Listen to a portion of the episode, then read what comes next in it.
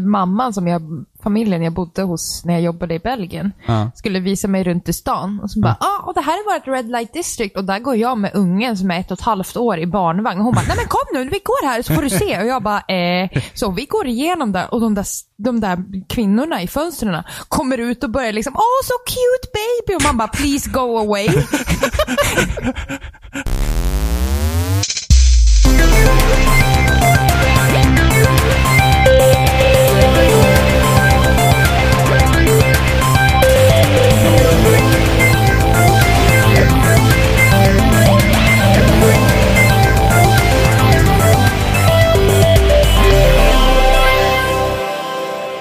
Du lyssnar på avsnitt 119 med Spelsnack. Och idag är vi jag, Johan. Vi är Emma. Fatality. Robin. Ja! Och Jimmy. Ja.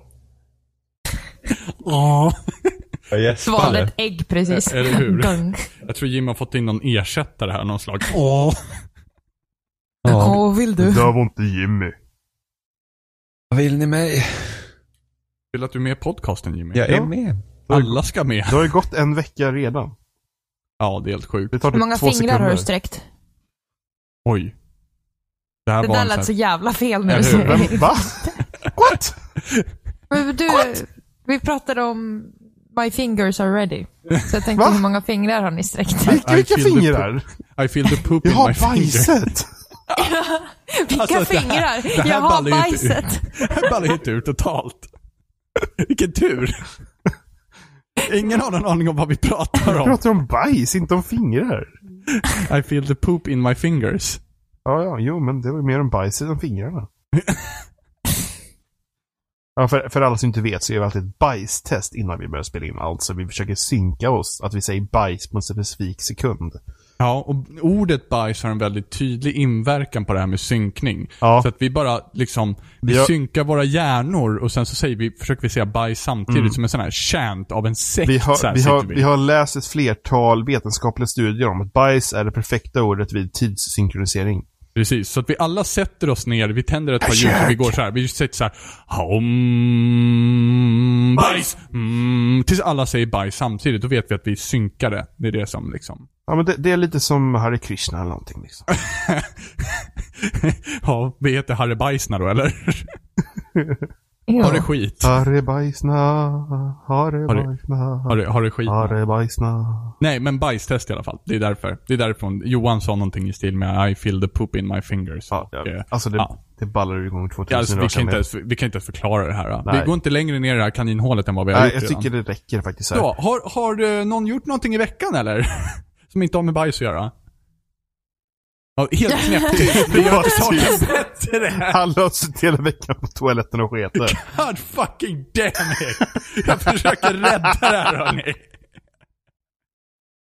Jimmy, kom igen nu. Hjälp mig. Du har spelat mobilspel i alla fall, hoppas jag. Ja, inte på toaletten. Nämn inget om toaletten. Det är Jimmy som brukar spela på toaletten. Ja. Spelar du fortfarande Two Dots? Ja, jag gör den just nu. Aj, fy fan vad äckligt. Jag håller med. hur kommer det sig, Jimmy? Ja, till och med jag börjar göra så att de tjänar pengar på mig för att jag kollar på deras jävla videor så jag kan få sådana här paket gratis. Nej. Fucking god! Den banan är på nu skitsvår. Jag är besviken. Alltså, du har ju sjunkit bra jävla lågt. Ja, men jag har fortfarande inte pungat ut några pengar. Ja, men jo, jag slutade med jag har inte pungat ut pengar för min egna ficka, men jag har låtit dem... Jag har betalat i tid. Genom att kolla på den här jävla reklamen för något så här dåligt jävla Pokémon-klon. Ja, i och för sig. Jag vet just nu också att det kommer ett nytt Star Trek-spel på mobil. Med fantastiska vyer. Det ser ut ungefär som ett dåligt spel så här, på PC från 98. Men det, det är så fantastiskt. Jag slutade spela Two Dots för typ... Jag är nykter sedan 3 månader. Du slutade enbart på grund av att du förlorade all din progress. Ja, men jag slutade. Jag började inte igen. Och jag känner mig fri. Ja, men hade min lättare. Progress också försvunnit då hade jag också bara sagt, nej fuck it. Det hade du inte alls gjort. Hade jag visst det gjort. Nej, det hade jag inte alls gjort. Du är så jävla djupt i det där, Jimmy. Jag har också fortsatt att spela Exploding Kittens. Det är så här min morgonritual. Man vaknar... och är jättekissnödig men orkar inte kliva upp, så spelar man ett parti Exploding Kittens på telefonen. Ja, fan jag känner igen. Alltså jag känner igen situationen så hårt. När man ligger och är kissnödig och inte orkar kliva upp. Ja, men du vet, man hamnar här, man känner sig jättekissnödig men det ligger ändå i ett bra läge så man inte behöver gå upp, men det typ gör lite ont. Du har ingått i första fasen av kissnödighet. Alltså men, seriöst, men, det här låter som det börjar bli en riktig junkie här på riktigt alltså. Ja, men, du förnekar ditt beroende. Men det är jobb. Och dessutom så åtnjuter du inte vitala delar av ditt liv för att du ska kunna få ditt fix varje morgon. Men det var inte bra det här. Men ärligt talat, sist det är ju allt sånt där jävla bullshit kan gå och dö. Bara jag får mitt 2 dots så är jag nöjd. Nej, men det var inte 2 dots, det var Exploding Kittens. 2 dots Jimmy kan man göra... sitta och jaga laddare. Nej, på en parkbänk sedan i framtiden. 2 dots kan man ta med sig på toan och spela, det kan man inte göra med Exploding Kittens. Jag har bara 2% kvar, ni måste hjälpa mig. Men jag har bara några kulor kvar att flytta på. Men det roligaste med Exploding Kittens är att man, så himla... Alltså jag vet precis hur folk tänker i det spelet. Det är nästan vidrigt. Så att man idag är ett parti så att alla samma avatar utom jag. Och jag bara såhär, nej. Men då visste jag såhär, okej, shit's going down. Alla kommer ju attackera mig hela tiden, för jag är den enda som sticker ut. Ja, ta mig fan, jag hade rätt. Jag åkte ut fort som fan för det skulle snos kort av mig och det skulle slå till mig så att jag fick ta upp fler kort. Alltså det var verkligen så här, man bara, det är bara för att jag är grön och ni är rosa era jävlar. Jävla kapprasister. Ja, men alltså det var verkligen så här, då blir man lite så här, fy fan. Wake up sheeple för fan. Nej, det var inte roligt. Men annars har jag inte spelat några andra mobilspel tror jag. Jag kom just på en fråga. När du väl åker ut ur det spelet, kan du sitta kvar och titta på gamet? Hur det fortsätter? Det kan man göra. Om det är någon person som jag tycker är riktigt jävla vidrig som inte åkt ut före mig, då stannar jag kvar tills jag är nöjd att han åkt ut. Ja, men då är det verkligen bara så här. Förstår liksom... många som har suttit och tittat på dig då ifall de följer. Nej, de flesta quittar. Ja, de gör det. Det syns när man quittar, eller? Ja, det står left the game och så blir det lite... Ja, och så blir det typ så här litet svarta rökmoln vid ens plats. Jesus. Dramatiskt. Ja, men det man kan ju... Alltså det är fult för att om någon quittar... Om någon quittar innan den blir exploderad av en katt, då blandas kortleken om. Okej, ja. Vilket jag tror inte att alla vet det, och det står inte att den gör det, men det är en bugg. För att det är skitirriterande om man liksom själv, som jag då placerar ut katten. Nej, men ibland när man liksom har placerat ut katten och så här, nu vet jag att den är där, eller att nu vet jag att katten är den nästa som kommer upp. Och sen så quittar någon och då bara, nu är det ju kört liksom. Då vet man ingenting längre, så det är dåligt. Och sen vill man vara riktigt vidrig, så om man ska sno kort från någon, vi säger att någon försöker sno ett kort av mig, och så quittar jag innan jag ger bort mitt kort, då är spelet fast i den liksom, i att den spelaren vill ha ett kort men ingen är där och ge kortet. Så då måste den spelaren om den spelaren måste ha ett skipkort. Annars kommer man inte vid. Något kort måste den ha som den liksom skickar över turen från sig själv. Att annars går det inte. Och det tråkiga är att den förlorar ju sitt stilkard också. Liksom. Så att vissa utnyttjar ju det också. Jag har varit med flera gånger där folk skittar när det blir sådär. Och sen så sitter man där i skiten. Great. Nice liksom. Ja, men annars måste alla skitta.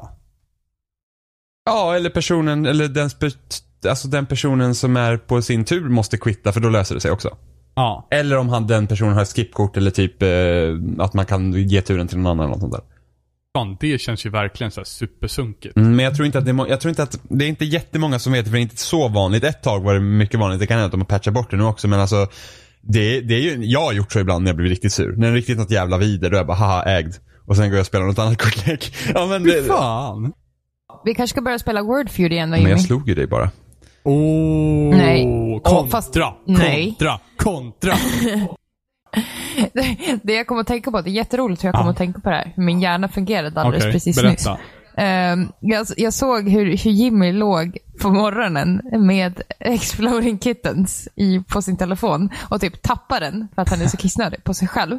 Och då såg jag själv hur allting blev fucked up här vid min egen plats där jag sitter just nu. Så jag såg hur boken som jag har min mikrofon på välter, så att min telefon och micken flyger ner på golvet, och hur jag får panik över det. Och då kommer jag att tänka på Betapet av någon anledning. Och så kommer jag att tänka på Wordfeud, för att det spelade jag och Jimmy. Så vill du spela Wordfeud med mig? Nej, men jag är alltid det med på att spela. Det här mest awkward sättet att fråga chans på någon på också liksom. Det är det jag kan få det här.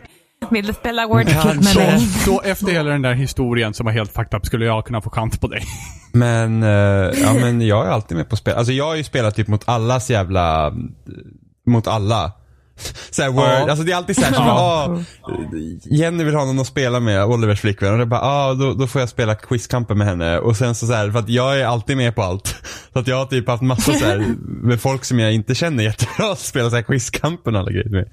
Så folk liksom, när folk är trötta på att spela med sina vänner som de inte har lust att vara vänner med, så skickar de vännerna till dig. Så löser du det. Det är lite sorgligt faktiskt, för att jag är ju den som hänger kvar på det här Quizkampen och Wordfeud också. Det är alla andra som slutar först och så sitter man där, nu har jag ingen att spela med. Ja, det är ju ungefär Two Dots all over again. Two Dots är singleplay-spel, jag har ingen att spela med Two Dots.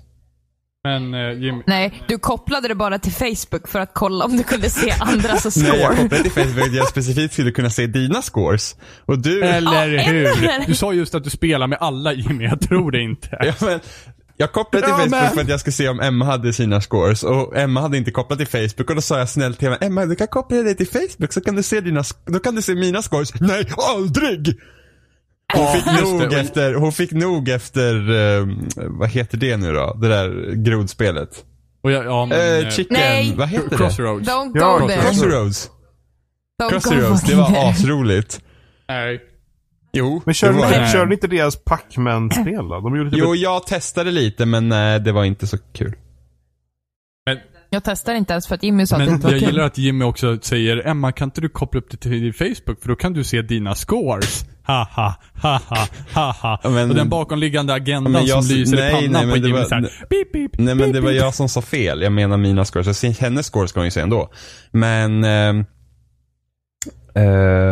hade hon också kopplat till Facebook så hade inte hennes score varit borta. Då hade hon kunnat då hade de varit i molnet, så att när hon hade bytt sin mobil så hade det inte spelat någon roll. Så att med andra ord så var det så här att Emma gjorde just sitt livs bästa val när hon inte kopplade till Facebook. Hon räddade ju sig själv och lämnade mig i sticket. Ja, där kan du gott vara, Jimmy. I tried, man.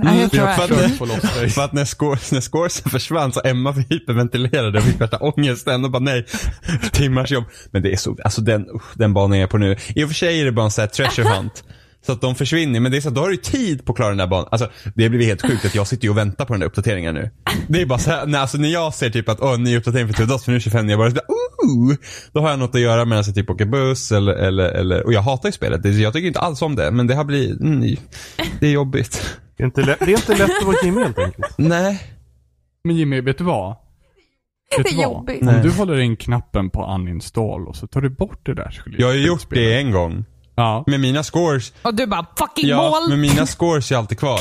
Kan du inte ta bort det på något sätt? Nej, för att jag har ju kopplat till Facebook. Avkoppla från Facebook. Det kanske avkoppla går. Facebook men först. Jo, det går. Men we're having an intervention. Men det fulaste var att jag raderar ju appen första gången jag hade klarat alla banor. Det var det första jag gjorde, jag raderade appen. Och det gick ju inte hem hos Emma. Fast så fort hon bara, det kommer nya banor snart. Och jag bara, men det skiter jag i. Alltså, och sen typ 2 dagar senare, Jimmy, det har kommit 25 nya banor. Och jag var såhär, great! Vi kanske inte har varit de mest stöttande i ditt detoxing, men vi är här för dig nu. Det är allt som betyder något. Ni lämnar mig för att ruttna bland glada 2D-gubbar som klättrar i berg genom att länka upp små prickar. Ja. Men blir det liksom bara sämre? Hur många banor finns det nu? Måste vara uppemot 600, 700, eller? Det är nästan 800. Så kolla. För att jag var klar, jag tror när jag klarade ut spelet initialt så var det typ 500 banor. Nej, 400, vad var det? Jag minns där. Jag skittade någonstans på 400. Ja, men när jag var klar med spelet så var det typ 515 eller sånt där. Nu är det 685. Ja, Jesus. Det är så jävla äckligt. Jag har fått mitt hjärta. Fy fan. Åh, gud. Yay. Så att det... Nu blir det tyst från Jimmy i 5 minuter här. Men jag har inte bara... Jag sitter inte bara och spelar mobilspel till den, fast det är ganska... Jo, det gör du ju, för att annars skickar ju sina kompisar på dig. Nej, men nu har jag inga kvar att spela. Nej, men de har ju slutat spela för länge sedan. Det är bara jag kvar. Kapus är det värsta. Han lurar mig alltid in på så här konstiga spel. Och så spelar vi typ en gång. Och så vann jag över honom. Och så vägrar han spela med mig. Så att han lurar in med någon så här... Illustrerad vetenskap. hade någon så här typ, National Geographic, det var National Geographic, hade någon så här typ quizliknande brädspel eller någonting sånt som man luras in mig på. Och så skulle man typ skapa konto och skit. Jag bara, men jag vill inte skapa konto. Han bara, jo men det är roligt. Och så jag bara, ja men okej då. Och så spelar vi en gång och sen så vill inte han spela med mig mer. Och sen så, och jag får fortfarande fucking skräpmail på min mail av dem. Vilken mailplattform har du? Hotmail. Vad sa du? Hotmail. Ja, men då, längst ner i mailet så kan du trycka på, vill du inte se det här något mer? Så slipper du få det. Gud, då blockar mailplattformen mailet åt dig. Fy fan vad bra. Det skickas fortfarande till dig, men de flesta mailen finns ju så unsubscribe typ längst ner. Ja. Men gud vad bra, det jävlar ska jag köra på. För det är jävligt skönt när man råkar åka på något. Alltså jag fick typ så här 200 spam-mail typ veckan eller någonting i min inkorg.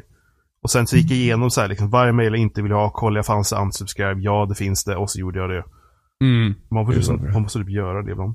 Ja, min gamla mail, den vågar jag inte ens gå in på idag. Sist jag kollade så hade jag cirka 1200 stycken olästa mail. Och jag bara, fast det finns inget viktigt som skickas till den här mailen längre. Så I don't know what to do with it. Jag raderar ju alla mail som inte la. Jo, men jag bytte ju bara mail. Ja, men jag bytte ju till en mail som nu har jag ju en mail som känns mer anständig att använda liksom. Jag har 2 olika mail som jag använder. Men jag har inte bara spelat mobilspel. Har du spelat med någon mer? Nej, jag bestämde mig faktiskt för att hoppa in i Witcher igen. Jag har sett det. Okej, behöver inte prata om det. Emma. Då är det slut. Hej då. Emma, kan du berätta om vad Jimmy gjorde? Vad har jag gjort? Du har spelat DLC-en, eller hur? Ja, precis. Det som kom i oktober förra året. Sen så ska det ska komma någon så här riktigt stor typ expansion som på förhand vad de pratade om tidigare var typ att det skulle typ vara lika stort som hela Witcher 2. Oj. Så att jag peppar lite inför det. Och det är så här jobbigt när man spelar Uncharted liksom, som är typ så här tekniskt underverk nästan.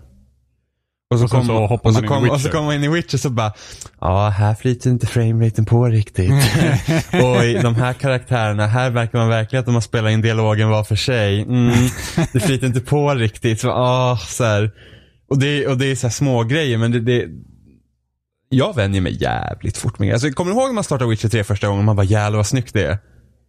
Ja, fast jag vet inte för jag tyckte att det var så överdådligt. Fast det var jävligt snyggt. Vad hade du spelat som var mycket, mycket snyggare?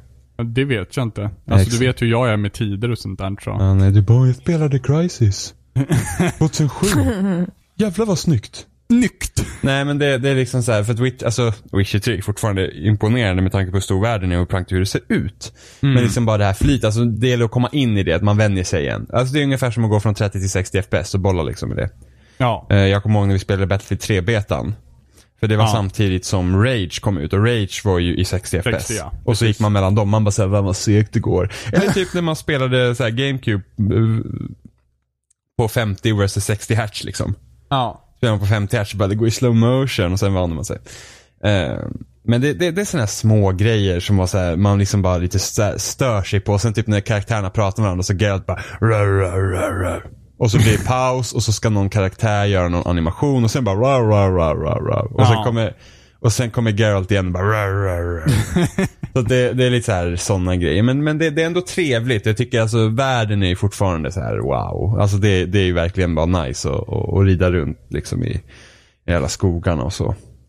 Jo, men visst är det så, men det känns som att det är, jag vet inte, det känns bara lite inte tillräckligt stark motivering för att bara free roama i Witcher, tycker jag. Nej, jag tycker inte heller liksom det att... Jag tycker att det ska vara svårt överlag så här, free roama i tredjepersonsspel. Jag känner mig mer inlevelsefull när man kör i första person. Jag tycker det är lättare att ta in... The Division var ju skittråkigt att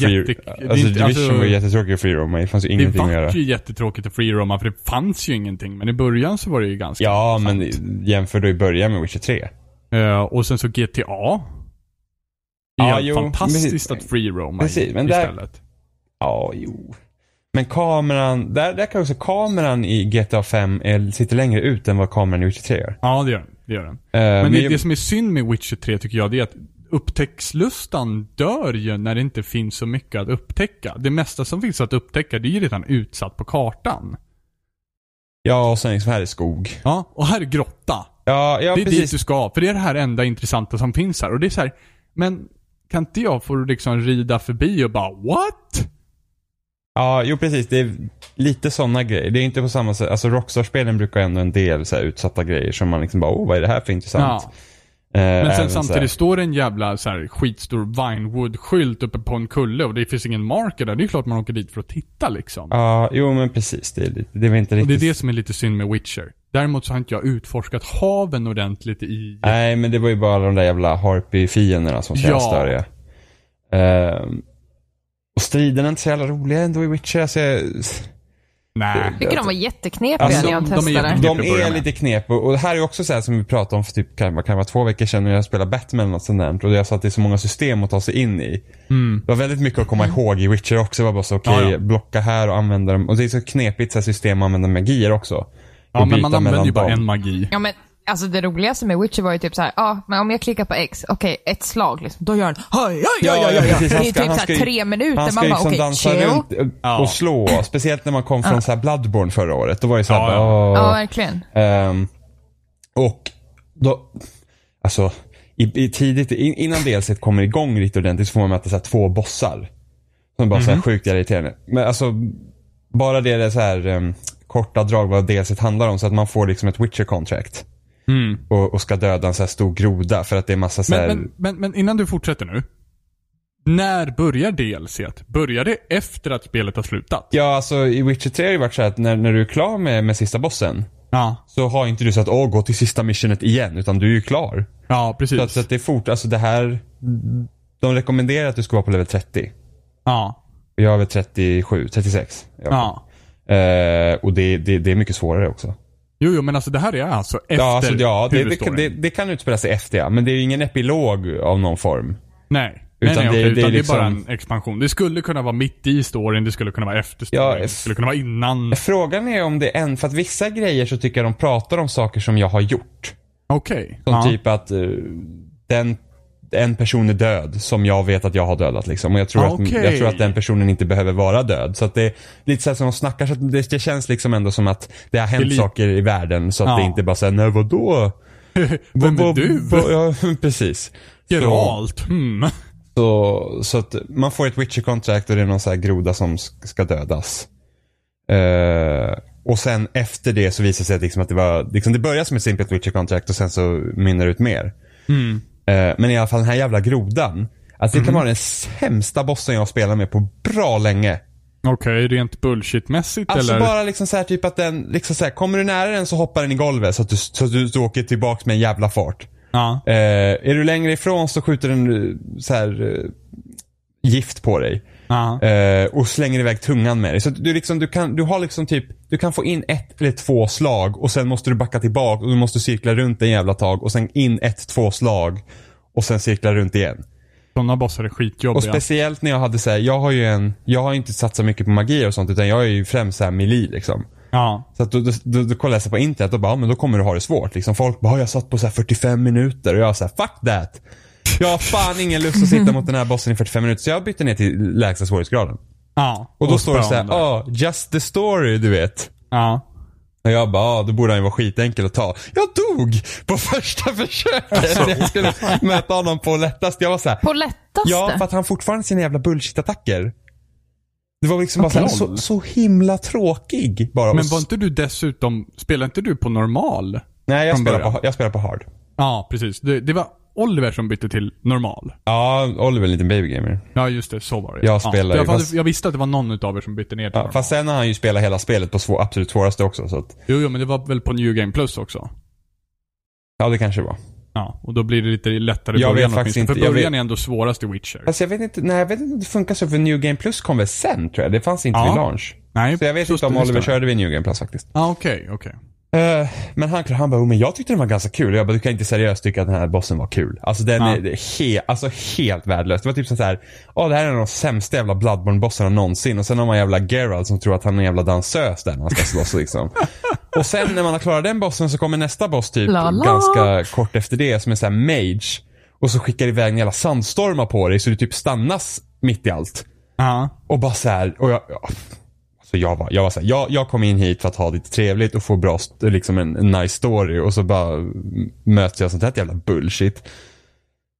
Så att det var ju rätt så trist. Men det tar sig efter de båda. Ja, alltså precis. Efter de två så blir det lite bättre. Så det har inte varit så mycket... Alltså det är nästan så att jag har känt mig lite så här uttråkad emellanåt. För att det liksom var så här, man har stannat ganska mycket på ett ställe. Och så liksom får man se en massa cutscenes bara. Man får inte göra så mycket. Ja. Och då blir det lite så här, men samtidigt så är det är rätt så... Det är ändå bra grejer, säger jag ändå. Liksom Det är bara att jag kanske var sugen på att ha lite mer röj.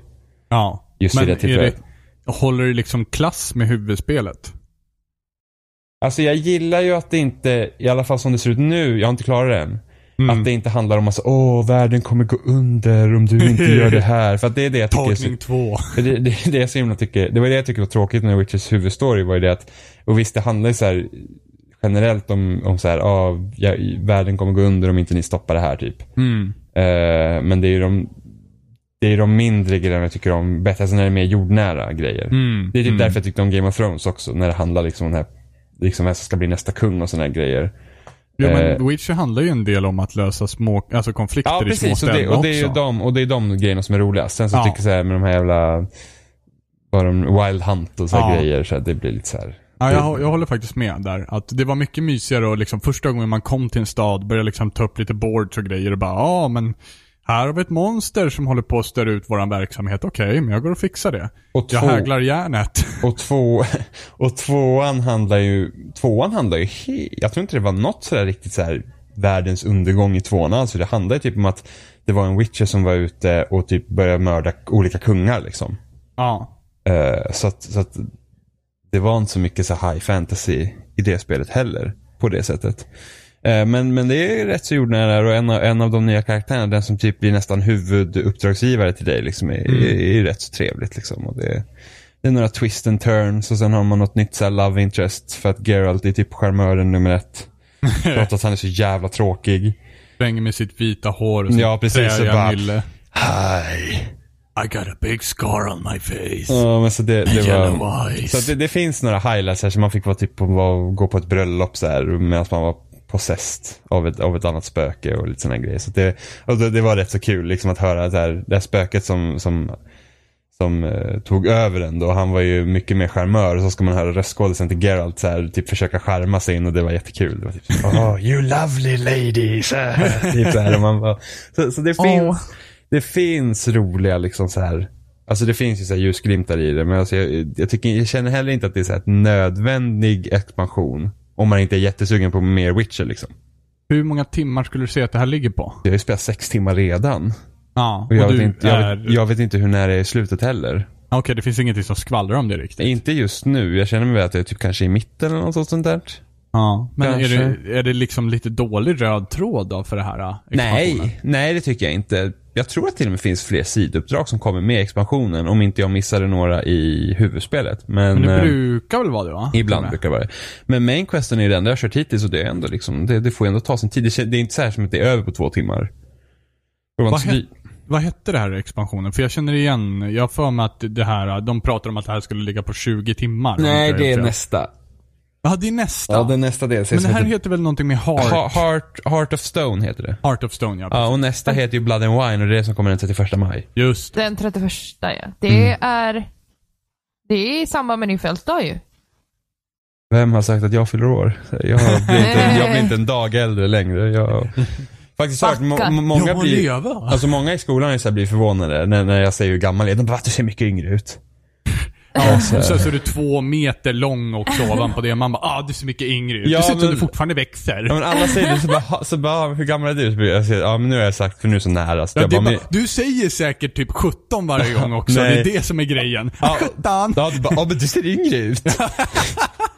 Nej, men så jag säger, men det är så nära nu. Så jag säger, men jag är 25. Och de bara, va?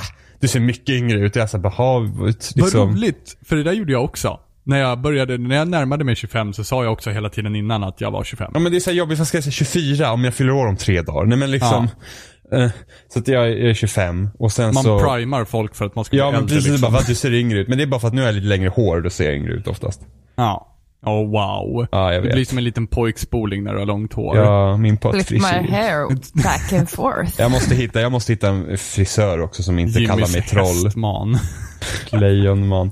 Och som inte kallar mig troll. Så att jag kan... Men. Alltså, det var hemskt. Det var dessutom i Väsby, eller hur? Ja, jag vet. Det var i Väsby. Och det var så här... Hon sa inte det för att vara elak. Men liksom jag var så här... Så nej, där, vilken intention tror hon hade? Nej, där, men så där kan man ju inte säga till folk. Alltså jag tog ju inte illa upp. Jag tycker bara att det var så himla konstig grej. Jag var så bara, nej, okej. Så här, det var fine. Och så bara, ska jag boka in om 8 veckor? Så bara, nej, det kan du glömma. Men Jimmy, hon kanske inte sa till dig att du var troll på grund av ditt hår. Hon kanske bara påpekade att du ser ut som ett jävla troll. Ja, men det är saksamma. Man säger inte så till folk. Jag sa det precis till dig. Du ser ut som en gammal hagga.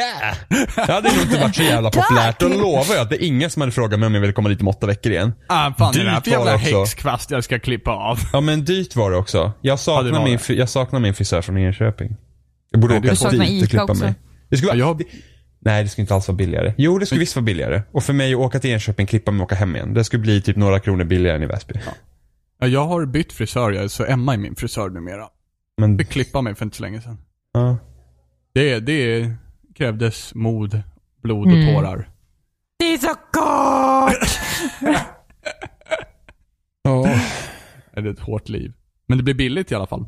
Ja, men det finns någon så här suspekt frisör här i Helenelund som tar 120 spänn. Ja, det är jag. Jag har bara inte vågat gå dit. Ja, den här personen är 66 år gammal, har inget hår och monokel. Nej, men alltså jag har inte vågat gå dit. Salong Habir tror jag heter.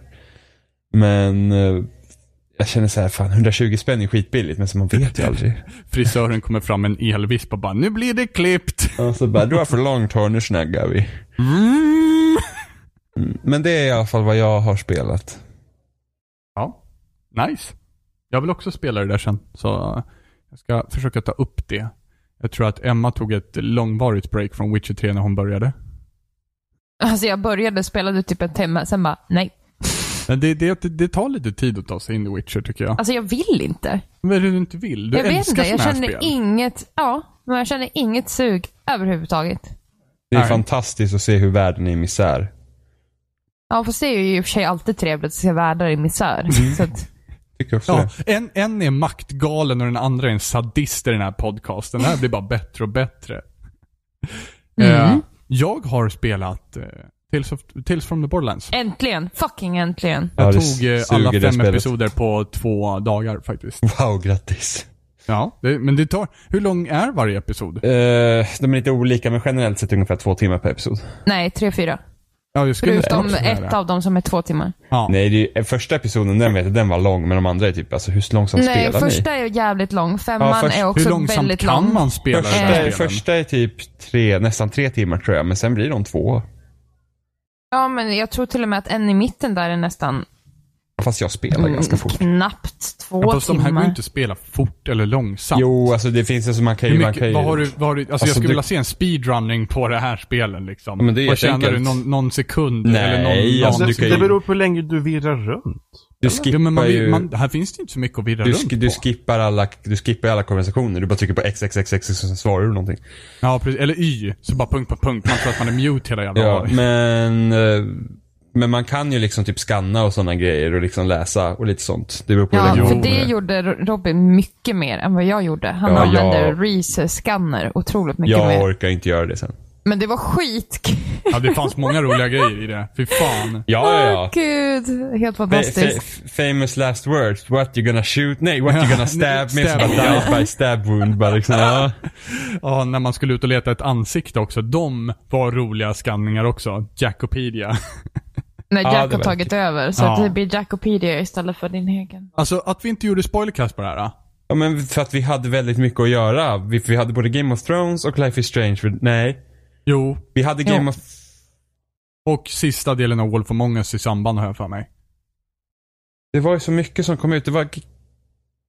Kan Walking Dead ha slutat precis i det? Hur som helst. Ja, men det var Wolf Among Us som slutade precis. Det kan hända. För jag vet att Game of Thrones började typ i december och sen kom Tales from the Borderlands. Det var att vi hann inte. Nej, men det var... Alltså det är fantastiskt. På så många... Alltså det finns en scen... Precis. En scen i det spelet som är, det kan vara den bästa scenen jag sett i ett tv-spel någonsin, faktiskt. Det är inte alltid jag sitter och skrattar så mycket så att jag inte kan spela och kan liksom tolka så här, vad heter det när det bara dyker upp knappar på skärmen? Det heter någonting. Vad heter det? Det var ju ett jättepoppis ord förut. Ja, quick time events, ja. Precis. Jag kunde inte sätta den sista där för det var bara... Jag satt och bara asflabba. Det var i episod 4. Precis. Typ början, mitten där någonstans. Nej, fantastiskt. Helt fantastiskt. Vi kan ju dra den, för de flesta har väl... Spelet. Det handlar i alla fall om att man kommer tillbaka till själva huvudbasen där du börjar igen. Och så kommer du in där och du tror att du kommer bli framad, liksom, att du kommer bli upptäckt och att de kommer skjuta ihjäl dig. Den här hela armén av människor som jobbar på den här basen. Så att när de säger smoke him och du säger liksom shit, nu är det kört, fuck, helvete. Och så tar den här tjejen upp sina händer och formar liksom fingrarna till en pistol och sen så bara pio! Och sen så startade världens största krig med fingerpistoler och världen.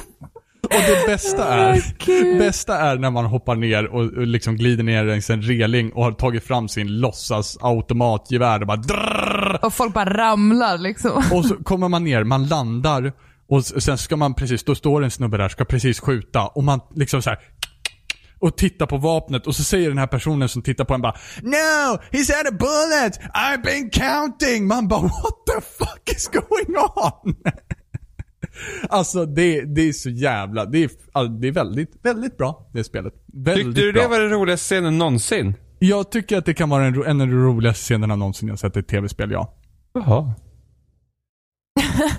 Det håller med, det är skitkul. Ja, jag tyckte inte att det liksom scenariot var inte en av höjdpunkterna i hela serien. Jo. Det var ju så random men det var så stiltypiskt för Borderlands och det spelet. Jo, absolut. Det är liksom jag tycker inte att det var dåligt. Jag tycker inte att det är dåligt, men jag tycker inte att det är ett av de bästa liksom. Fast jag gillar de mer subtila grejerna. Ja, det här var bara... Jag gillar ju... Alltså jag märkte ju fler, för jag satt ju bredvid när du spelade allting. Så det var så här, jag märkte grejer. Du valde några saker lite olika. Jag märkte såna här små grejer som jag måste ha missat tidigare. Till exempel så, spoiler alert för Tales of the Borderlands. När Handsome Jack kommer fram i sin AI-form där. Och så helt plötsligt så får du välja en konversationval liksom, med honom.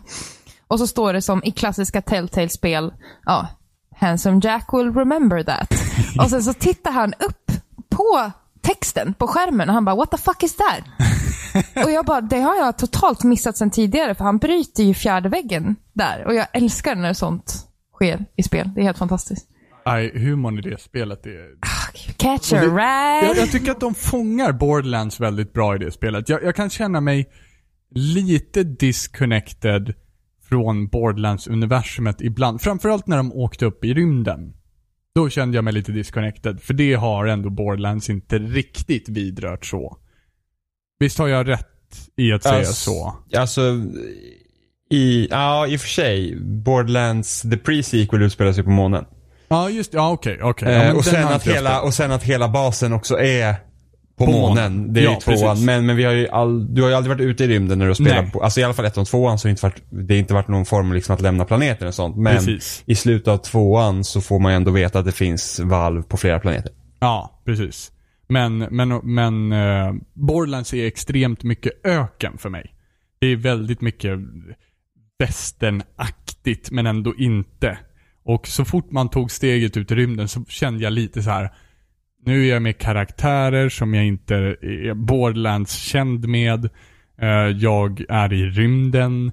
Men så fort man kommer till Hyperion så löser det sig. Liksom. Men ändå. För spelet börjar ju i rymden när du är på Hyperion. Jo, precis. Men då är du ju ändå på Hyperion. Ah, jo. Ja, och då känner jag mig lite mer hemma igen. Även fast det inte riktigt är. Alltså Pandora är ju Borderlands för mig. Mm. Men det är svårt att komma ifrån.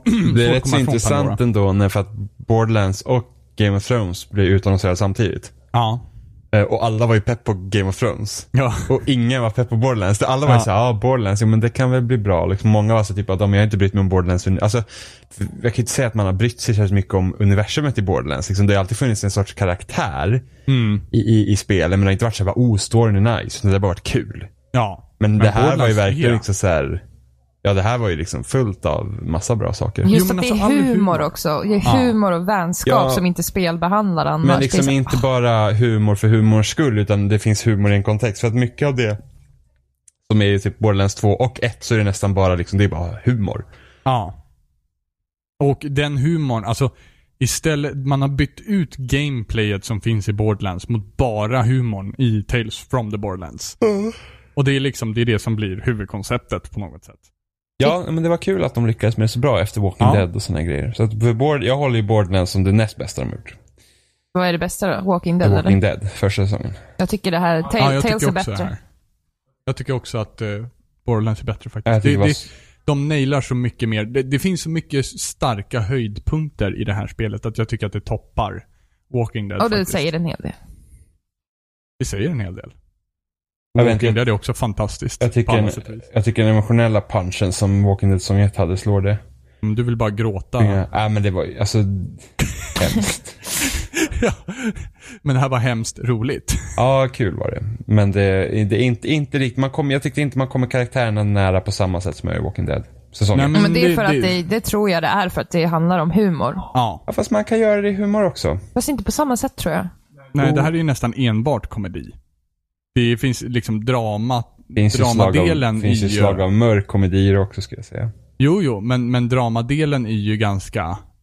Det är inte Walking Dead. Alltså, det är ju klart du blir starkare kopplad till någon som nästan håller på att dra upp så här sorgliga grejer. Jag tror att man kopplar som människor starkare med sorg än med humor, faktiskt. Ja, det gör man nog. Jag tror det är något som lägger med syn. Fast också de här två olika universumen är så pass olika varandra. Borderlands är... ett skevt universum på alla sätt och vis i sin grundstomme liksom. Tar du bort den så blir det inte så mycket Borderlands. Och det är det som gör det svårt att göra karaktärer som inte också är skeva i Tales from the Borderlands, tror jag. Medan i Walking Dead så finns det en annan plats för en annan liksom allvarlighet. Det är mer jag tror man relaterar mer också. Även om det är zombies så är det ändå människor. Tales är så här karaktärer mer. Ja, och det är skags som dör av random saker. It's a skin condition. Rack hive. Ja. Men det här gjorde mig väldigt nyfiken på hur fan ser Minecraft ut som Telltale gjorde? Har någon spelat det? Det har fått ändå hyfsat mycket kritik, tror jag. Ja. Alltså det är typ det kom och det var det i princip. It came, it's all. Det var ju mer, jag tror det var mer barnvänligt på det sättet också. Okej. Än de andra spelen tidigare. Så att det är liksom, alltså jag var ju ändå sugen på det. Men sen jag tyckte att det jag såg, så gjorde de liksom inget egentligen intressant. Utan det var så här, men det är ett Telltale-spel med Minecraft-skin. Och då var jag så här, alltså då var jag inte lika intresserad längre. Nej, och det som också blir så väldigt intressant är att Minecraft-grundspelet har ju inte så mycket av en röd tråd. Det finns ju inte sånt stort liksom... Jag undrar hur de har tacklat det. Vad har de ju liksom skapat för drivande del i deras universum som inte... Alltså så som jag har förstått så är det nästan typ som The Goonies. Okay. Alltså, de letar typ efter den. Det handlar liksom att de ska typ... Jag tror huvudpersonen ska typ... jag vill bli den bästa bilden som finns. Och då ger de sig ut efter typ jaga The Ender Dragon eller vad det nu är. Ja, okej. Jag tror det, men jag tror det är premissen. Liksom ja. Den har ju en... Alltså den följer ju liksom logiken från Minecraft. Ja. Att, det som också gjorde Tales from the Borderlands så fantastiskt var att de verkligen behöll den grafiska andan från Borderlands. Ja. Och det är frågan ifall de gör det i det här spelet också då. I Minecraft, ja. Det ser ut som Minecraft. Det ser exakt ut som Minecraft alltså. Ja. Ja, men det är ju ändå trevligt liksom. Ja. Jag har inte känt liksom riktigt för att spela det. Jag känner att jag behövde en paus lite från det spel också. Jo, men speciellt efter Game of Thrones. Man blir ju liksom ganska mättad på. För att alltså, spelmekaniken i deras spel har ju inte jättemycket för sig i att man liksom... Det är inte som så att man har lust att spendera... Mellan varje episod så var jag tvungen att... Oj, ursäkta. mellan varje episod så var jag tvungen att ta paus, kände jag. För att man blir lite uttröttad på att sitta och läsa konversationer och ge svar på dem hela tiden. Ja, för det är därför episodformatet passar in bra. För det är verkligen så att man kör en episod och sen så kan det gå några veckor innan man kör nästa. Ja. Jag gillar ju det. Ja. Jag har nog inte heller något problem med det. Men liksom. Jag tyckte att det var nice. Är det inte lite farligt för ett spelbolag att göra så snarlika spel om och om igen? Alltså visst, det är ju skillnaden mellan dem, men det är ju hela tiden byggt på samma grund på något sätt. Men tanken är ju att Telltale har ju förs, eller har ju liksom som fördel också att det här liknar väldigt mycket film. Jo. Och men det känns som att till slut så kommer det bli mer kvantitet än kvalitet, för det är ju för ibland så pushar de ut så väldigt många spel på samma gång och så blir något försenat för de ska fokusera på det andra. Alltså, det känns så konstigt att det är så mycket på en gång. Jag ska inte heller dra allt för likhet mellan film, för att när du ändå har interaktivitet i det, du gör ju ändå väldigt mycket samma sak, och ofta när det är pussel i de här spelen också så är det ändå typ samma typ av grej du gör i alla spelen. Utom i första säsongen av Walking Dead, för den är mer pusseltunga än de andra. Men den här interaktiviteten är ju så pass, den är ju inte alltså, fast du sa ju själv att du behöver ta en paus. Jo, precis. Men det är för att, typ mekaniken liksom är alltså den blir tjatig i sig. Precis, Johans poäng. Jo, precis. Men en film tittar du ju inte på i flera veckor heller. Det här är ju liksom ett arbete som är 12 timmar. Men det känns som att folk kan tröttna på dem också. Alltså det är som att om man drar det till extrem skala, att typ Naughty har släppt Uncharted varje år och ibland typ varje halvår. Typ så här. Assassin's Creed. Ja, till extrema, för de släpper ju mycket mer, känns det som i alla fall. Får det inte det plötsligt så släpper de 3 stycken episoder från olika spel på samma gång. Men tanken är ju kanske inte att du ska spela alla spelen. Nej, men det blir mycket ändå, för det är ändå liksom, hej, vi heter Telltale, vi har släppt ännu mer spel. Men alltså, det blir också att de nischar väl kanske in sig då till folk som gillar Minecraft spelar det. Folk som gillar Walking Dead serietidningens saker gillar det. Och så folk som gillar Borderlands spelar det. Och folk som gillar Game of Thrones spelar det. Men tänk om man är typ så här allmänt och gillar allt, och då spelar man alla och så blir det för mycket. Hey. Alltså, jag menar det. Det finns ju en chans att det blir så här, lite för mycket. De kanske borde lugna ner sig. Men har Telltale gjort något annat spel än de här formaten som de håller på med just nu? Jag känner igen att de har gjort någonting. Ja, alltså de har gjort något CSI-spel, vet att de har gjort. Och sen gjorde de Sam & Max-spelen som kom för några år sedan. Men det är ju snarare en utveckling ifrån. Alltså först, de gjorde ju Sam & Max, och så gjorde de ju, vad heter det? Jurassic Park. Nej, innan det så gjorde de... Back to the Future. Nej, innan det så gjorde de... vad heter nu då? De Piraterna och... det var ett Tales from the Monkey Island. Ja, precis. Och sen så gjorde de en remakesen av Monkey Island-spel, tror jag. Var det inte de som gjorde det? Nej, kanske det var de som gjorde det. Kommer inte ihåg. Nej, men i alla fall. De gjorde dem, och sen så från och med... Vad blir det? Först gjorde de Back to Future. Då fick det liksom, då gjorde de lite nya saker. Sen så kom ju Jurassic Park, vilket var det första som var det filmiska hållet med quicktime-event och så vidare. Sen har de typ mer och mer följt typ så här samma... formula, liksom utvecklat det bara. Så det har ju inte hänt så jättemycket, och utan det är inte det att de har gjort något annat och gjort det här nu, utan det är typ gradvis utvecklat till den formulan de har just nu. Och sen första säsongen av Walking Dead var ju liksom, det kan man ändå säga var startskottet till hur resten utvecklar sig, alltså på riktigt. För att det var ju en så här interna motstridigheter hur Walking Dead skulle vara. För att det var ju liksom väldigt så här mycket att nej, det ska vara mer pussel liksom, att det kan inte vara så himla fokuserat på storyn, medan de var så här, men det här känns som en logisk utveckling av äventyrsspelen som ändå många spelade på grund av storyn. Och första säsongen av Walking Dead har ju mer mer pussel i sig än något annat Telltale-spel man släppt efter det. Sen har det blivit mer och mer strömlinjeformat, och det kan jag känna att jag saknar den bristen på interaktivitet. Ja, många gånger, för att visst, jag kan förstå att det finns en positiv grej i att kunna klippa på det sättet, liksom att man, men här har du det viktigaste, och liksom du får ett ganska bra tempo liksom på händelserna, men då känner man sig inte lika investerad på samma sätt, för att Just det, det här, bara det att du får röra din gubbe liksom och röra dig runt i områden liksom, får liksom ta det lite lugnt och inte bara får massa cutscene på cutscene där du väljer dialog hela tiden, så liksom så kan man ändå få en helt annan koppling till karaktärerna. För det märkte jag liksom, skillnaden mellan säsong 1 och säsong 2 i Walking Dead var ju det liksom att man kände, jag vet inte, jag kände en större koppling i första säsongen än i andra, och de andra karaktärerna i andra säsongen blir bara så här bort med er typ. Ja, och sen när vi spelade Life is Strange, för där var det väldigt mycket interaktivt istället, där man gick väldigt mycket runt som Chloe. Nej, inte Chloe, Max. Vi sett om Max. Ja, tyvärr. Vadå tyvärr? Ja, men gud, jag gillar inte det spelet. Ja, men lite, men det fanns bra grejer. Jo, absolut, men ja. Mm. Ett spel som har blivit prisat alldeles för mycket. Ja, verkligen. Egentligen. Det känns som att men de gjorde något annorlunda, så det är klart det var bra. Ja, men och typ. Sen var det klar med det. Mm. Men i alla fall, så där kände man ju liksom verkligen att hur mycket man missar interaktiviteten i Telltale-spel, just man fick liksom röra sig mycket mer i världen i Life is Strange. Så det önskar jag liksom att de kanske skulle gå tillbaks till lite. Så att det inte bara blir att man sitter och väljer dialoger hela tiden. För det är typ det enda man gör nästan. Ja, i alla fall i Game of Thrones. Där var det fan inte okej. Ja, med tanke på att de hade så många karaktärer. Så var det verkligen så här, här får du en liten snippet av det, och här får du en liten snippet av det, och sen får du lite snippet av det, så hoppar man hela tiden. Snipp.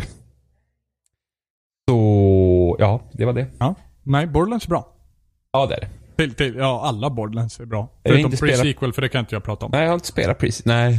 Nej, vi måste göra det, Jimmy. Nej, jag vet inte fan. Vi får ta upp våran Borderlands. Nej, jag väntar på Borderlands 3 istället. Jo, Borderlands 3 kommer också bli nice, men det pre-sequel inte så gjord av Gearbox själva, det var något underteam. B-teamet. Okay. Typ, men sen samtidigt när jag tänker på Borderlands så tänker jag också slutet på 2:an, Jimmy. Med de sista grinding-bossarna. Jimmy. Fy fan. De satte ut toxic på hela golvet så att folk kröp upp i hörnerna för att undvika det. Hur fan lyckades vi? Lyckades inte vi typ lura det att någon sprang in och sen satt vi utanför rummet? Nej, det var väl någon som kom på att man kunde, för vi hittade ju sköldar som rechargeade fort som fan. Ja. Så de påbörjade sin recharge innan nästa skadepoäng dök upp. Den hette ju Buzzing Bee eller någonting, den skölden, som hade en så här 0,80% drop chance på den här fienden i det här området. Ja, just det. Du fick den bättre versionen, du hittade 2. Jag hittade 2 innan du ens hittade din första. Yes, jag har fortfarande inte hittat min första. Det var helt insane. De jävla typ raid-liknande bossarna var ju för jävliga. Ja, det var de. De bara tålde en helvetes massa stryk. Och en jävla massa bullshit. Ja, och de hade så jäkla mycket area of effect. Speciellt det med toxic. Alltså, det var helt sjukt. Det och sen så sista bossen var inte heller kul. Den vet inte... Jo, vi klarade den. Ja, men där hittade vi... Du hade ju något jävla vapen som man typ kunde buffa upp eller något sådär. Så den typ dödade dem på en gång. Då var såhär... Rätt så var den där... Ja. Och sen har de ju nerfat allt sånt. Och jag kommer inte ihåg hur den sista bossen ser ut. Nej, jag kommer bara ihåg att den var helt enorm och att den var skitjobbig. Ja, jag tänker typ sådana drakliknande fiender nästan. Sen så fanns det ju också den här... Det var ju på sista bossen så var också den här stenen du kunde sätta dig på. Som den här bossen hade lite svårt att hitta... alltså att liksom tracka. Ja, precis. Men det var ju den första... Det var ju den raidbossen som inte var till någon DLC, utan den var ju i grundspelet. Vänta, pratar vi om Destiny? Nej, vi pratar om Borderlands 2. Jag tänkte väl att det inte var fan händer. Ja, men visst låter det som Destiny? Ja, men det är ju helt... Alltså, slutet på Borderlands 2 var ju helt... Ja, men raidbossen var ingen rolig. Ja, jag vet inte vad de tänkte att det skulle vara raidbossar, att man skulle få fortsätta luta, att det skulle vara kul, men... Ja, men alltså, det var ju bara det att det var ju... Alltså, det var inte kul. Det var bara dumt. Ja. Det var bara dumt. Så att, därför så fort jag tänker på Borderlands 2 så blir jag lite avtänd när jag tänker på de stunderna i Borderlands 2. Men för övrigt så är Borderlands jävligt bra spel. Mm. Det också. Om man missar dem ska man ta upp dem. Emma. Jag har faktiskt spelat första. Har du spelat hela första? Nej, inte hela. Nej. Inte hit och dit typ. Ja. Jag tänkte... Hur många kan man spela i det? 4 i varje spel. Jag tänkte, alltså när vi pratar om episodbaserade spel och sånt. Mm-hmm. Nu i veckan så är det så här, 10 år sedan Valve utannonserade Half-Life 2 episod 3. Och så någon hade satt ihop en så här typ YouTube-video med alla olika så här typ, alltså alla olika sätt de har pratat om spelet under de här 10 åren. Och det var så här, typ innan Orange Box, de bara, men vi jobbar på episod 3, liksom, det här ska bli slutet för liksom karaktärerna och bla bla bla. Och sen typ Jeff Keighley hade frågat, han bara, men hur ska ni liksom, hur ska ni gå vidare efter så här Gravity Gun i Half-Life 2, liksom, vad har ni hittat på nu? Och då Gabe Newell, han bara, men vi har liksom en, något bättre, något helt liksom mer fantastiskt och typ banbrytande än det så här. Ja. Och Jeff Keighley bara, verkligen, så han bara, ah, jo men det är så det är liksom. Och sen man kan liksom kanske ana så här liten ton av bullshit så här, liksom, att man man liksom hoppas att man ska, alltså det är väl antagligen där det har kört sig till slut. Ja. Att de har försökt hitta ett sätt att förnya liksom spelet och sen inte lyckats. På samma gångs outsourcar de ju till något europeiskt företag som typ gjorde episod 3, men de skrotade för det var för dåligt. Oj. Det är mycket möjligt att det kan, för det kommer ut massa konceptart och sånt efter varv. Men typ, någonstans här efter 2008-2009 där, så är det liksom helt tyst. Det är så här, vi har ingenting att säga om Half-Life. Men det är roligt, för jag satt och pratade med en kollega om just Half-Life 3. Eller typ så här, om det finns någon framtid och så vidare. Och då tänkte vi bara, nej men de behöver inte göra någonting, sa min kollega då. Han sa att nej men de kör ju Steam. Det är inga problem. De äger ju liksom typ x antal procent av all liksom försäljning av spel på på PC. Nej, det finns ju ingen anledning för dem att göra så ett spel. Så det finns ju ingen anledning. Det ska ju vara of the good of their heart. Ja, men det är spelbranschen, säger han och tittar på mig liksom. För att typ, jag kommer ihåg när Portal 2 kom, så sa de att det var det sista spelet som skulle ha en traditionell singleplayer-kampanj, att de skulle bara gå vidare och göra multiplayer-spel. Och de har ju Dota 2 och Team Fortress 2, CSGO. Och jag tror senast vi hörde någonting om typ Half-Life 3 eller Half-Life Episode 3, så var det typ att men om teamet någon gång känner att de skulle vilja göra det, så gör de det, typ. Ja, exakt. Och det var väl några som lyckades intervjua någon som arbetar på Valve eller någonting så här, som sa i princip att nej, vi kommer inte göra det för att vi vågar inte. Jag för mig det var någon som lyckades intervjua någon eller något sånt där. Ja, det var ju säkert för några år sedan. Jag tror det kom ut något så att pressen skulle bli alldeles för hög. Liksom, att oavsett vad de lägger ut så kommer liksom inte bli nöjda. För att det är... Men samtidigt så att... Jag känner att det kanske inte skulle göra någonting om inte sättet de slutade episod 2 på. Alltså episod 2 slutar i en sån jävla cliffhanger att det nästan är sjukt. Jag tror att folk har till och med varit nöjda om släppt en jävla serietidning eller vad som helst i pdf-format som avslutar skiten. Ja, jag hade inte varit nöjd. Ja, men någon procent... Utom att det kommer en film. Någon procent hade varit nöjd, typ. Men det är liksom... Episod 2 slutar på ett sånt sätt också att man liksom bara... Så det känns så här jävligt trist att det inte skulle få något avslut därifrån. Ja, men och sen så när man spelar Portal 2 så får man hints. Till det, att de kopplar ihop det, att de här företagen är mer ihopkopplade än man tror, och det finns det här båten och bla bla bla bla bla bla. Och så bara... Nej. Så frågan är om de någonsin kommer liksom att ta upp det eller något. Jag tror inte det. Jag hoppas på ett Left 4 Dead 3. Fuck you then. De har liksom inget behov av det. Nej, liksom. Exakt. Nej, som Emma sa, de har inget behov av det. Så varför skulle de göra det? Of the good of their heart. Ja, men... Ja. De tjänar för mycket pengar på det de gör, med alla Dota-turneringar och CS-turneringar och allting som nu har faktiskt dragit igång igen liksom. Så... Ja, det är väl TI6 nu snart. Jag har spelat Peggle. Det här är så himla roligt. Nu går jag över och byter. Segway. Jävla segway. Ja, det är bara bra. Det är bara bra. Jag har spelat Peggle. Hoppas det är en bra historia. Steam, Gabe Newell och Half-Life Episode 3. Du har hög press på dig nu. Det här ska vara kul. Det här ska vara kul. Emma har faktiskt tagit döda konversationen. Nej, men jag tänkte jag måste... Har du något funderingar på det? Jag har spelat Peggle. Jag måste hinna. Jag väntar i 45 minuter på att prata om fucking Peggle. För jag vet att vi kommer behöva avsluta snart och jag måste hinna trycka in det här. Jag minns att vi spelade så jävla mycket Peggle på E3 förra året. Hos Emma nere i Gnosjö. Mm. Spelade ju mycket Peggle. Jag spelade inte, men alla andra spelade. Jag vet att Alfred satt och spelade mycket Peggle och sen han försökte slänga iväg sin sista boll och fick bara så här happy coin varje gång. Ja, just det. Ja, han typ sköt ut så här 20 bollar ner i avgrunden och det var så nej, saved. Men det är roligt för att jag jag förstod inte på en gång att det var just Peggle 2 som de satt och spelade där. För att nu, för Peggle är gratis med Gold på Xbox Live den här månaden. Tror att det är den här månaden ut. Mm. Och så drog jag ner det och så bara, men gud, det här är ju fantastiskt. Alltså man gör, jag sa det till Robin, men vad gör man då? Han bara, du skjuter. Jag bara, okej. Okay. Så att jag släpper ner en boll och det är spelet. Ja. Och så bara, men det här kan ju inte vara kul. Och sen så bara liksom, och så kom jag in där och så bara, oh my god, det här är ju fucking amazing. Det är så jävla roligt. Det är 8 år senare. Ja, jag vet, men jag är sen, okej. Okay? Men i alla fall, jag tyckte om det så mycket så jag köpte Peggle 2 också. Alltså jag klarade ut Peggle 1 på typ en dag. Förutom challengerna, bara liksom själva story-aktigt. Och så nu är jag inne på Peggle 2 på alla utmaningar. Och det är hur kul som helst. Jag trodde inte att det kunde vara så kul att släppa ner en boll på prickar. Men där känner jag igen det där ljudet. För på en gång man väljer mellan olika karaktärer i Peggle 2 och 1. Och då blir det speciella ljud och de har speciella banor och så vidare. Och jag känner igen de här ljuden från E3 förra året när Alfred satt och spelade. Men det är först nu som jag upptäckt att det är de ljuden därifrån. Så det var typ déjà vu, mindblown lite. Men det är skitkul.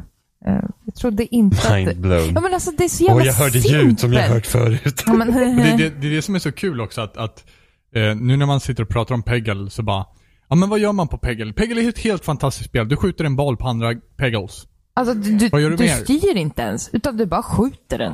Ja, och liksom försöker på något sätt ha typ 2 steg i åtanke om vart bollen tar vägen. Sen så är det bara luck! Pure luck! Alltså det är egentligen Peggle har ju inte speciellt mycket med tur att göra.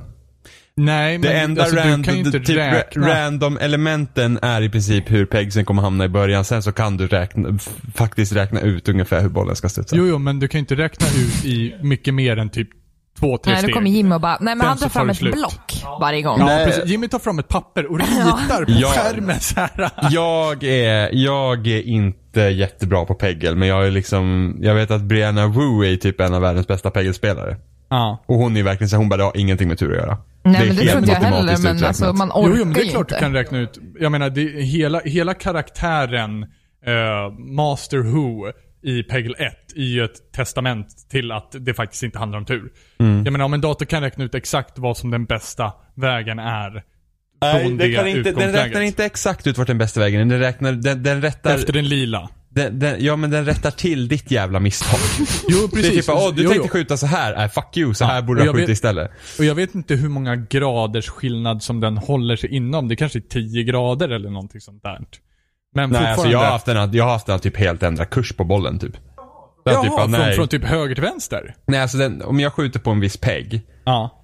Den kan ju inte bara så här gå från att den så, men den kan liksom, okej, du sköt på den här sidan, nej du får skjuta på andra sidan peggen för det här är mycket bättre. Jo precis, men det kan ju fortfarande vara mellan 5 och 10 grader. Beroende på hur långt bort peggen är. Ja. Så kan det vara, men det är frågan om vilken spannvidd den har att kunna räkna ut. Men ibland så tar den här jävla Master Who säkert så här 10-15 sekunder på sig att räkna ut vilken som är liksom bästa läget. Och det tyder ju väldigt starkt på att det går att tänka extremt långt. Det är bara det att... Vem gör det? Men du har inte alla möjligheter heller att se... För att, jag menar, din pil är ju bara så lång. För att se hur långt liksom, fram du kan se vart den här bollen tar vägen. Och då ska du se på en liten jävla pegg av de här 360 graderna. Vilken gradpunkt du träffar. Och exakt vilket håll den tar med exakt vilken hastighet. Och det är lite för mycket än att tänka liksom... Alltså jag skjuter ju bara... Ja, jag skjuter 2 steg. Man bara, okej, lite på kanten här. Ja. Och sen så bucketen kan man hålla lite öga på. Alltså Emma har, det finns ingen som har så mycket tur med bucketen. Nej, det är inte tur. Emma. Det är fan uträkning. För jag kollar vart den där bucketen är. Bucketen är alltså ett hål som åker där ner som fångar upp bollen igen så att du får en free ball om du skjuter bollen. Så du blir inte av med en boll helt enkelt. Jag är ganska dålig på bucket liv. Och varje gång jag träffar bucketen, Robin, in i bucketen! Ja, men det är så jävla... Bara, nej, och så bara helt sjukt skott och så bara... Och Emma sitter och tittar. Och jag tittar på henne och Emma bara ler lite så här smagg. Så här, helt plötsligt så här, drar hon på smilbanden ungefär. Och jag bara, du är fan inte klok alltså. Och så ler hon lite till. Och jag bara, nej, back it then! Och sen så vart det en standard. Ja, men det är skitkul. Alltså, ja. Det bräcker den efter ett tag. Men i övrigt så är det verkligen så här perfekt plocka upp spel. Jag tror det har slagit Resogun nu. För plocka upp spel med mig. Ja, men det är simplare än Resogun. Precis. Dessutom så har det startat PS4 på typ 3 veckor. Ett sjukt. No reason. Men nu kommer ju Overwatch snart också, så det blir men sen blir det No Man's Sky och då kommer den gå på högvarv alltså. Oh my god. Alltså idag är det exakt det är fan 1 månad kvar tills No Man's Sky släpps. Ja, jag bara väntar på att det ska bli uppskjutet. Det kommer inte bli hända. Nej, om det inte blir uppskjutet så kommer det suga. Ja, det alltså men det är Overwatch det är om 2 dagar. Ja. Fuck that. Va? Lägg av. Overwatch är grymt. Ja då. Alltså man bara nämner man bara nämner No Man's Sky och Jimmy bara. När skulle det komma då? 1 månad från nu. 21 juni. Jag läste ju i senaste Level så läste jag ju hela deras No Man's Sky-artikel. Och det var kul för att det var liksom så här typ. Nej, men han hade ju haft en så här intervju med Sean Murray också. Jag tror det var från Level. Det kan vara en annan intervju till jag också läste. Jag har ju typ ätit upp allt om det spelet. Och där liksom sa att men alltså, folk har liksom själva satt på förväntningarna vad spelet kommer vara. Och det är många liksom som pratar om spelet. Det är så här. Liksom, det är liksom ingenting som de har sagt att det kommer vara. Så det finns ju en stor risk i det liksom, att när folk kommer spela sen är de besvikna för att de har en förväntning som egentligen aldrig har existerat. Ja. Och jag tror det var Per Willner som gjorde den här intervjun. Jag är inte säker. Men så han var ju typ han vet ju inte om det kommer finnas tillräckligt med saker att göra sen, alltså i spelet sen. Alltså vad är det du ska göra? Kommer det liksom hålla kvar? Men det tror inte jag det att det kommer göra heller. Och det är ju många som liksom frågar om det. Men, och det beror på vad man tycker om spelar. Liksom vad man tycker, alltså vad man tycker liksom som spelare. Vad man liksom vill åt. Ja. Och jag är bara så här, alltså, ingen har egentligen nämnt liksom att, men kan det inte bara räcka med att utforska? Ja, men, där håller jag med. För jag tänker mig att det finns 2 sorters människor. Oj, nu går vi på gravt kategoriserande här. De som, om man säger 2 månader efter släpp så kommer många spelare ha fallit bort från det spelet. Of course. Sen så finns det den bra sortens människor som är typ som jag. Och när jag var liten då satt jag... Åh, herregud! Lyssna nu. Nej. Nu var det så hack i segway igen. När jag var liten så spelade jag Super Mario Bros. Jo, men det kommer fram till det. Och det var jättebra origin-historia här. Men när jag var liten, då satt jag... Jag tyckte det var jättefascinerande att titta på såna här... Ja, men typ... Det vet inte dagens kids, men man satt och väntade på program väldigt mycket när man var liten. På SVT var det till exempel den här klockan som gick hela tiden innan ett program började. Ja. Och vissa såna här extra kanaler hade lite spejsade grejer. Och då var det typ en som hade typ rymden som man satt och väntade på program, så fick man bara se rymden. Och den rördes inte så mycket utan det var bara liksom lite klong, typ så här. Och så fanns det typ såna program.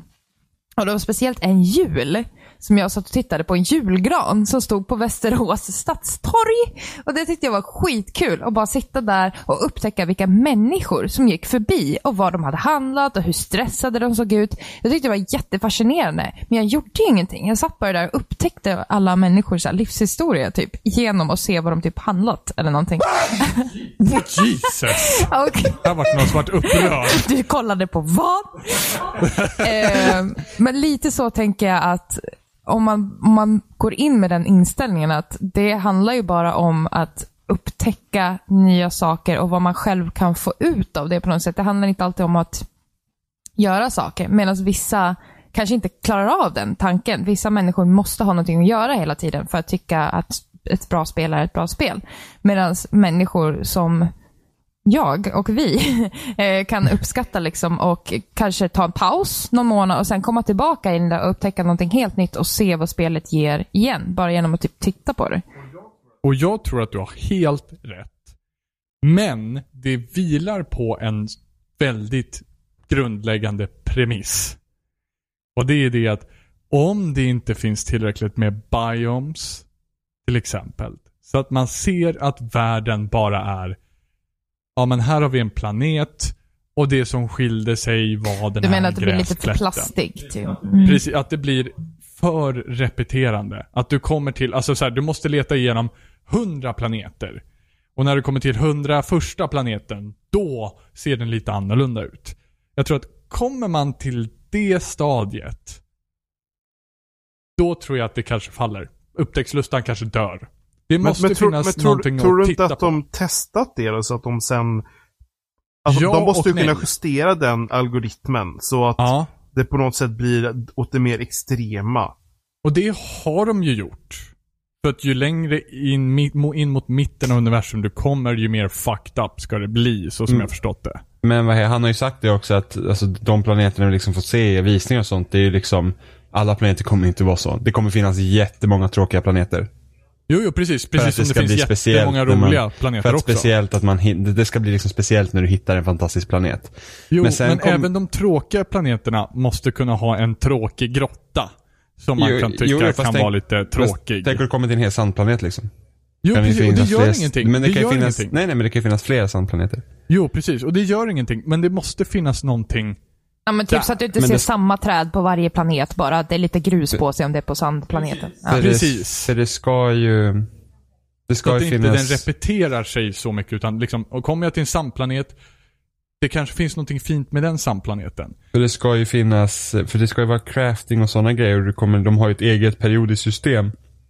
Vilket gör att du kommer behöva hitta resurser. Så det måste ju finnas en gemensam nämnare för många planeter. Liksom, kommer du till, man sa ju så här, kommer du till en isplanet och vet att de här ämnena kommer finnas där. Kommer du till någon annan planet så vet du att de här ämnena kommer finnas där. Ja, och finns det någon form av basbyggarmöjligheter? Nej. Och sen så kommer det även finnas... Så vad är det man craftar mer exakt? Bättre gear och utrustning. Du kommer behöva olika grejer för att kunna överleva på vissa planeter. Ja, och det är ju någonting som är skitcoolt. Och då har du ju upptäcksincentativ. Ja, precis. Men då blir det också ja och nej. För att jag kan även komma till så här, tänk om det blir för svårt. Jag kommer börja fokusera mer på att överleva istället för att utforska. Och då kanske det också faller. Så att det finns ju risker i det också. Det är en balansgång som alltid kommer vara. Det kommer ju komma till den punkten då det tar stopp för dig. Och du kommer behöva överleva. Och då blir det fullt fokus på att överleva. Ja, men sen när du har tagit dig förbi den punkten som kanske bara är... en mineral som det handlar om. När du hittar den, då slår den här balansen helt om. Jo, precis. Och då är det bara upptäcktslustan kvar istället. Tills du kommer dit igen. Ja, fast det finns ju en risk att det blir för mycket sånt. Det vet jag inte. Nej, men det är ju mycket planeter. Så jag hoppas ju att det är mycket uppgraderande också. Jo, målet är att ta sig till mitten av universum. Och han har sagt att de flesta kommer inte ens komma dit. Och vad intressant. Förmodligen. Ja. Undrar om han är en pessimist då, eller ifall det faktiskt är som så att det är så svårt. Jag vet inte. Alltså, det är även det att man ska ju kunna träffa andra människor. Ja. Och han sa att förmodligen så kommer de flesta inte göra det heller. Så att det är liksom, och det vill jag vara mitt mål i spelet. Det är, jag vill inte sluta spela förrän jag hittar någon annan riktig människa. Men hur många får plats på en och samma server? Det fungerar inte riktigt så. Alltså, utan det fungerar att man pingas in från samma område. Ja, tänk Journey typ. Ja, precis. Man pingas in från samma område, ja. Ja, så det blir som andra ord, så är det möjligt att du och jag skulle kunna hitta varandra. Ja, servern spelar ingen roll, liksom. Nej, alltså du har en server där du laddar ju upp all information till en server sen. Ja. Alltså när du kommer till en ny planet och det är liksom, du är den första som har varit här. Ja. Så kommer du kunna gå, och när du hittar djur och sådana grejer kommer du kunna gå och så här, ladda upp den informationen till en gemensam databas. Ja. Som liksom är att det här är din upptäckt. Ja. Och alla kommer ju få starta på en egen planet. Ja. Det finns ingenting som gör så att men nu Robin, nu ska du och jag spela tillsammans, utan nej, först måste vi hitta varandra bland 18 biljoner planeter. Ja. Och sen så får inte vi liksom spela utan varandra någon gång liksom typ.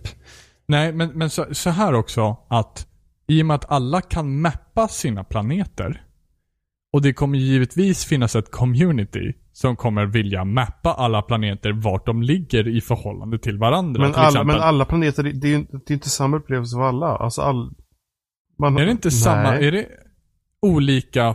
Nej, men så kan det inte funka. Jo, det är det väl, eller?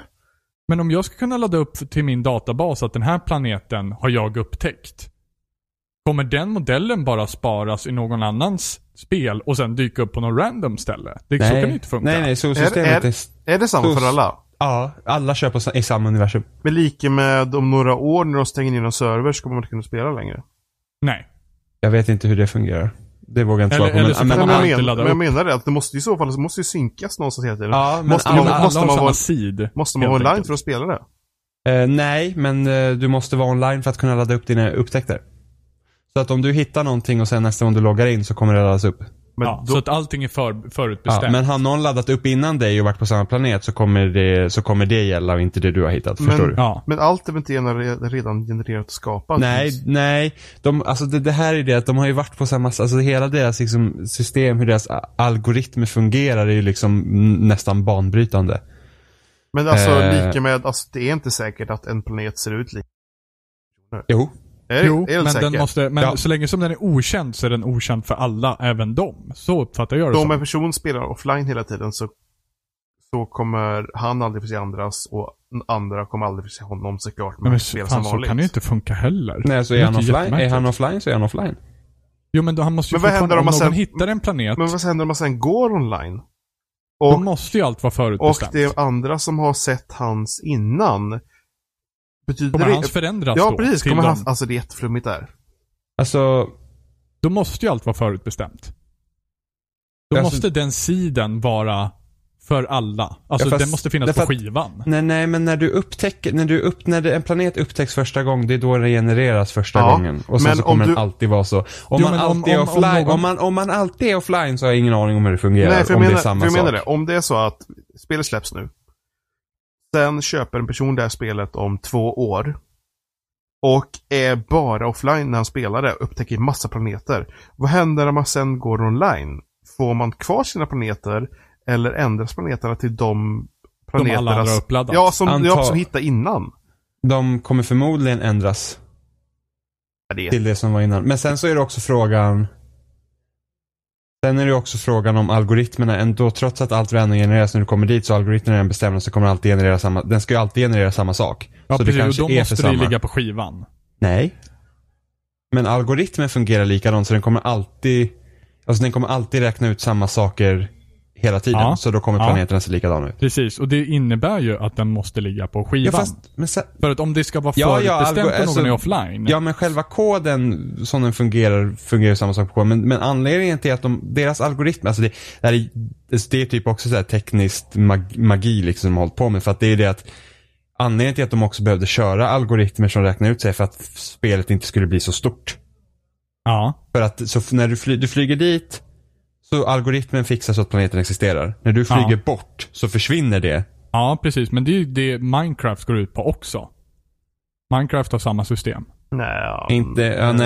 Minecraft har inte samma system. För att det här är ny. Då unloadar ju chunks på grund av din visual range. Ja, jo. Men det är ju samma princip. Nej, men det är inte exakt samma sak. För att det de har hållit på med är liksom nytt. Det är nytt. Det går ju fortfarande på liksom gamla principer, men de algoritmer de bör skapa är liksom nästa del av typ random genererade saker.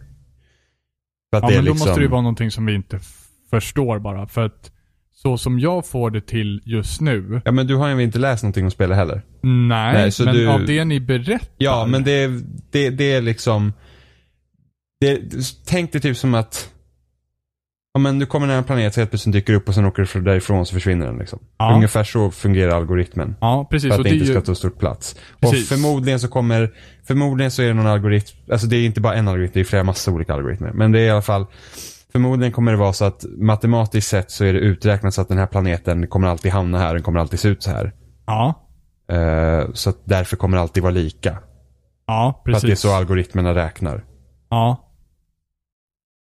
Och då innebär det att den måste ligga på skivan från början. Ja, men det är klart. Även fast ingen behöver veta om vad som finns där, så måste den ändå ligga där från början.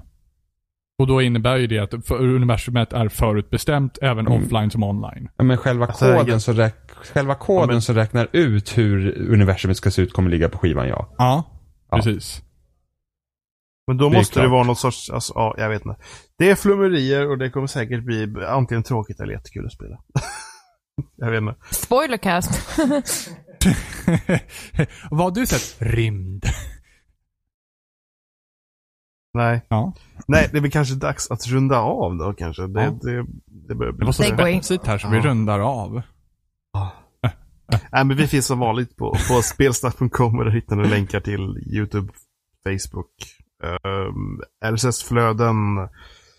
Ja. Vi sitter Jimmy och spelar iTunes. Fucking Two Dots. Japp. Ja. Och på Loading också. Ja, just det.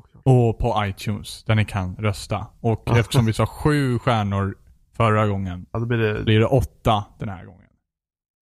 Ge oss 8 stjärnor. Likväl måste alltså göra en rating 2. Ja, eller så är ni 2 personer som röstar 4, eller 5, 3 eller 3, 5. Nästa vecka blir det Overwatch. Overwatch-snack. Överblickaren. Översnack. Översnack, ja. Överblickaren. Det blir en överblick över överblickaren. En överblick på Overwatch.